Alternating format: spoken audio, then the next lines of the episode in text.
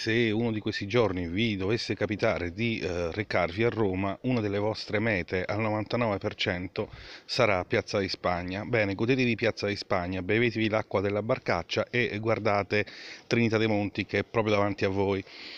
Se avete una mezz'oretta di tempo ancora per passeggiare, vi accompagno in una bella passeggiata. Bene, vista la scalinata di Trinità, salitela tutta.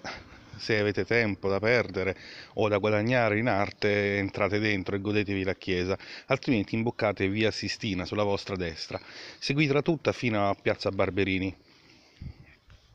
Anche lì, se non avete troppa fretta, godetevi le meraviglie a cielo aperto, altrimenti imboccate immediatamente via delle Quattro Fontane sulla vostra destra, scendetela tutta fino alla piazza di Santa Maria Maggiore. Ancora una volta entrate, godetevi Santa Maria Maggiore e alla vostra uscita in 5 minuti potrete imboccare via Merulana. Seguite via Merulana 2 minuti fino al numero 82 e vedrete cosa trovate. Ve lo dico dopo la sigla.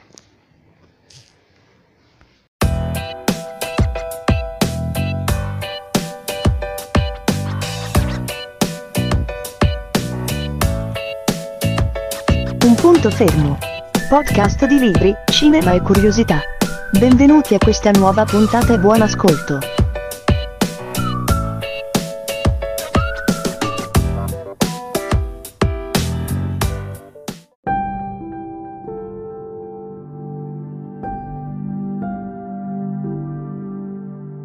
Mentre voi ascoltavate la sigla, io intanto ho acceso la mia sigaretta e proseguo la mia passeggiata sotto questo bellissimo cielo turchino che oggi è a Roma.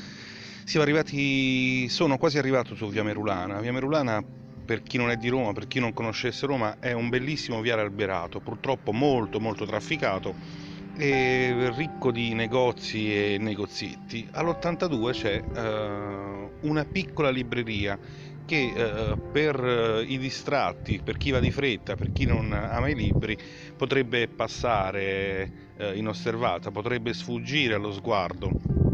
Tuttavia la tentazione di entrare è irresistibile per chi ama i libri o in ogni caso per chi ama le antichità, per chi ama le belle cose. Appena l'occhio ricade verso l'interno sarete catturati. Dentro ci sono oltre 50.000 libri che coprono interamente le pareti, un negozio anche abbastanza grande, anche se non sembra dal di fuori, dal soffitto fino al pavimento, su scaffali a scaffali. Che cos'è? È forse il richiamo della cultura o delle cose belle, è in realtà il lascito del suo fondatore Amedeo Rotondi, e questa è la libreria Rotondi che dal 2004 addirittura è stata riconosciuta da Roma come negozio storico. Rubando informazioni su vari siti, su Wikipedia eccetera eccetera, possiamo ricostruire la vita del fondatore di Amedeo Rotondi. Ora dentro al negozio troverete il figlio Dante e i pronipoti. Lui ormai purtroppo è morto e in ogni caso ha avuto una vita interessantissima, oltre che di cultura e di arte anche di esoterismo. Vi faccio capire come. Rotondi nasce nel 1908, quindi ormai tantissimi anni fa, vicino Roma, a Vicovaro, e per la prima parte della sua vita fu un maestro elementare. Nel 1941 si decide a rilevare questa piccola libreria e inizia il suo lavoro di libraio. La chiama la libreria delle occasioni. Inizia comunque la sua professione di libraio, ma dopo appena 2 anni, siamo nel periodo della seconda guerra mondiale, viene richiamato alle armi, poiché aveva già ricoperto il ruolo di ufficiale nell'esercito. Appunto viene richiamato nell'esercito della Repubblica Sociale Italiana, ma non accetta, fugge e si rifugia proprio nel suo paesetto a Vicovaro, il suo paese natale. C'è da dirsi che la sua libreria, che spaziava nella cultura sotto tutti i generi, non era già da tempo ben vista dal fascismo imperante in quel periodo, e tant'è che fu costretto addirittura a cambiare i caratteri con cui era scritta l'insegna, e sono i stessi caratteri fascistissimi e romanissimi che trovate oggi all'ingresso della libreria. Dunque fugge, rifiuta il richiamo alle armi e da quel momento è un disertore, quindi viene braccato dalle truppe fasciste, dalla polizia, eccetera eccetera. È costretto pertanto a nascondersi sulle montagne di Vicovaro e lì a stare alla macchia in attesa che le acque si calmino. Appunto trova rifugio tra i rami di una siepe e aspetta che i soldati che sono andati a cercarlo, i soldati tedeschi, vadano via. In un suo diario scrive: dopo un penoso procedere nell'oscurità della notte, a tentoni, passo dopo passo, tra pericoli continui, scivoloni e scontri con cespugli irti di spine, ero teso ed esausto e ne sapevo dove mi trovassi. Poteva darsi il caso, aspettate che devo trovare la pagina, poteva darsi il caso, non va, che andassi incontro proprio a quello che volevo evitare. Fu d'improvviso che vidi apparire dinanzi ai miei occhi a pochi metri un globo di luce.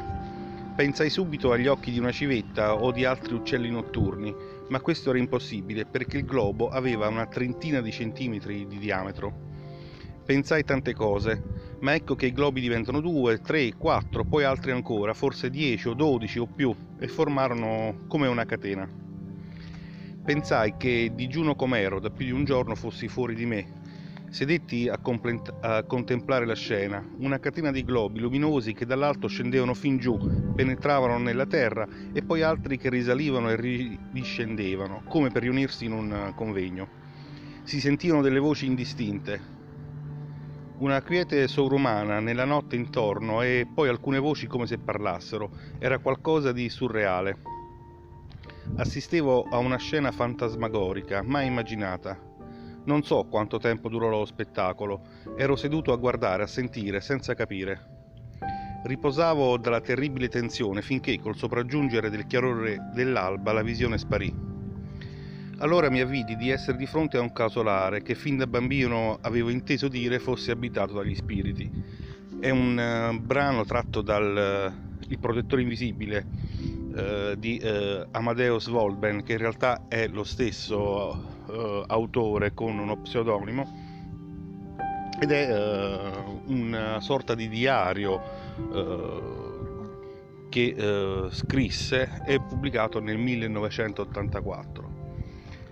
Leggendo ancora, sappiamo che il 25 ottobre del 43 Amedeo giunge nel luogo in cui poi si sarebbe fermato per un bel po' al riparo dai cattivi, e lì un contadino gli raccontò che nel paese vicino, Rocca Giovine, proprio la notte c'era stato un rastrellamento. Praticamente senza l'incontro con i globi luminosi che lo avevano fermato, avevano arrestato la sua disperata corsa, Amedeo sarebbe finito proprio lì, tra le braccia dei tedeschi. Comunque, quando poi torna a Roma, racconta la sua esperienza e tutti gli dicono che sono stati gli spiriti ad averlo salvato. Da quel momento in poi Amedeo cambia la sua vita, inizia un nuovo periodo, non più rivolto alle cose effimere, ma comincia a dedicarsi all'esoterismo, alle cose e agli studi spirituali, delle quali non si era mai interessato. Riapre dunque la libreria delle occasioni, e che diventa man mano sempre meno generica, si specializza nel settore filosofico esoterico e diventa un vero e proprio punto di incontro e di scambio per gli appassionati del settore, non solo in Italia ma di tutta Europa. Negli anni 60 inizia a scrivere con lo pseudonimo, dicevo prima, di Amadeus Wolben, e scrive numerosissimi libri, passando dal pensiero cristiano alla filosofia orientale, a quella romana, eccetera eccetera.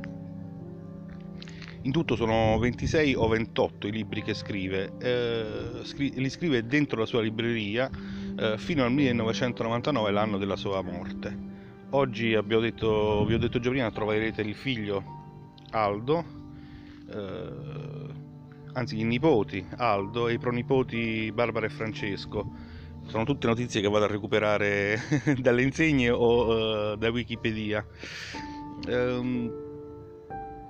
La libreria è veramente un qualcosa di particolare, da visitare sicuramente se siete appassionati non solo di esoterismo ma di letteratura in generale, perché entrando troverete veramente dei piccoli gioielli da poter acquistare. In particolare io ho trovato un Malleus Maleficarum del 1576 che costa uno sproposito, però se volete farmi un regalo per Natale sapete dove andarlo a comprare. E adesso vado a sbirciare un po' tra gli scaffali. Ciao ciao!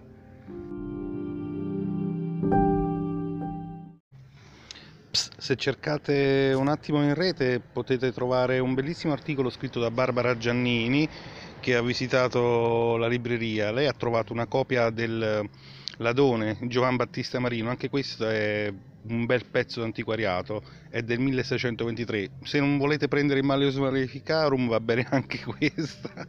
Arrivederci davvero stavolta.